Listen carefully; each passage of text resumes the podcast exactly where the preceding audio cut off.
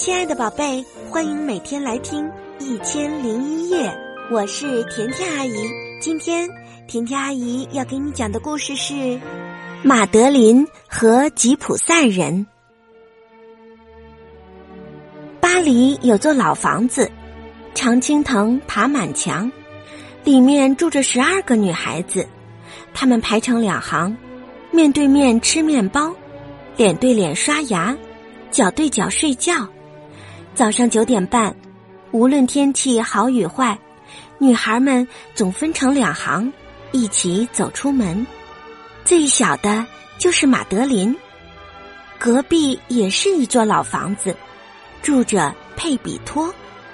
他是个男孩子，他爸爸是西班牙大使，父母经常不在家，他总一个人，没有人跟他玩儿。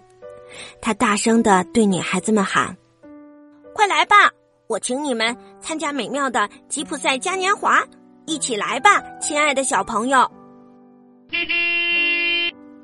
就这样，大家一起来到了吉普赛嘉年华。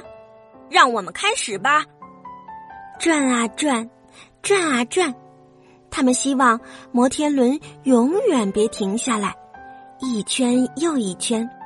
孩子们喊道：“亲爱的克拉薇小姐，让我们再坐一圈吧！”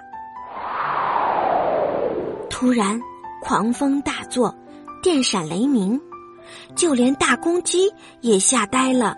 摩天轮停了下来，大家从上面下来，运气真不错，正好赶上出租车。快点儿，孩子们，把湿衣服脱下来。一会儿你们就在床上吃饭。晚上九点半，墨菲太太端来热汤。可是克拉薇小姐突然发现，马德琳不见了。天哪，马德琳在哪儿？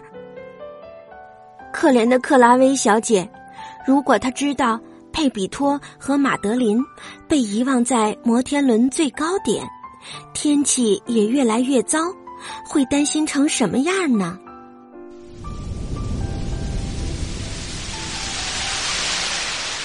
佩比托对马德琳说：“别害怕，我爬下去找人帮忙。”雨越下越大，佩比托爬了下来。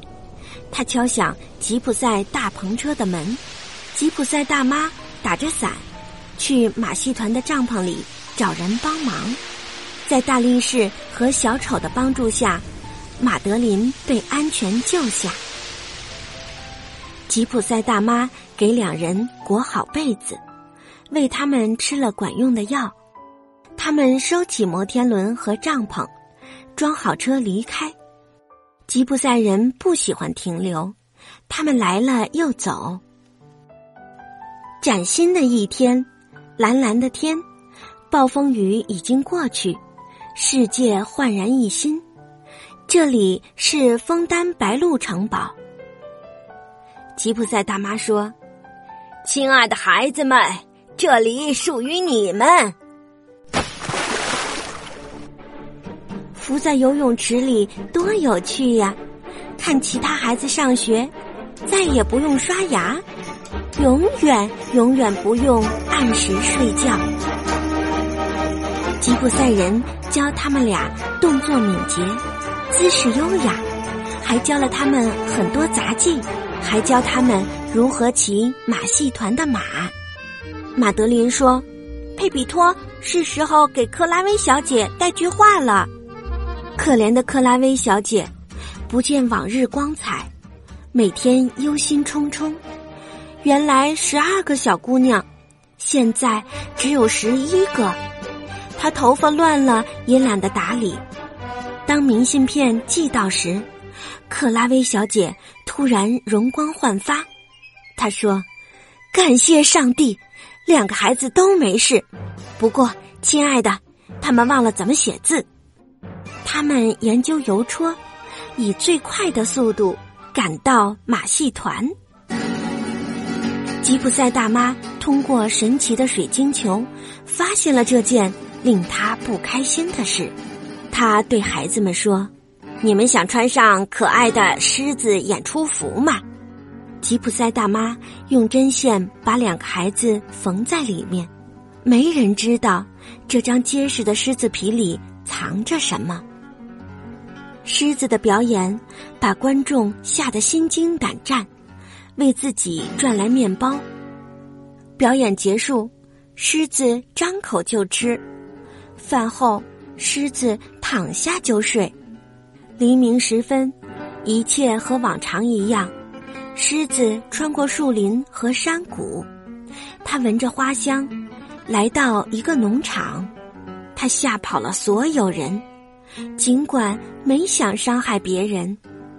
他们看见一个人说：“请帮我们脱掉兽皮。”那是个猎人，手里拿着枪。他站起来，拔腿就跑。狮子说：“我们最好回去。”如果不在动物园和马戏团，我们会被打死的。他们回到了帐篷，演出正好开始。看，马德琳说：“坐在第一排的是，是克拉薇小姐和十一个女孩子。”佩比托说：“是的，是我们认识的人。”哦。亲爱的克拉薇小姐，终于见到你了，让我们抱抱你。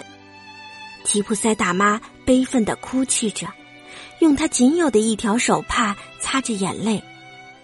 大力士也很伤感，流下了泪水。可怜的小丑也哭了起来。是时候分别了。旅程最好的部分：乘飞机，坐轮船，坐火车。旅行结束了，大家又回到老房子，干干净净洗个澡，坏心情一扫而光。他们排成两行，面对面吃面包，脸对脸刷牙，然后上床去睡觉。晚安，姑娘们！感谢上帝，你们安好。现在快快睡觉。克拉薇小姐说。她关掉灯，带上门，很快她又回来数了一遍，生怕再少一个。想收听更多的好故事，就搜索“甜甜阿姨讲故事”来关注我吧。甜甜阿姨讲故事，只讲好听的故事哦。我是甜甜阿姨，祝你晚安。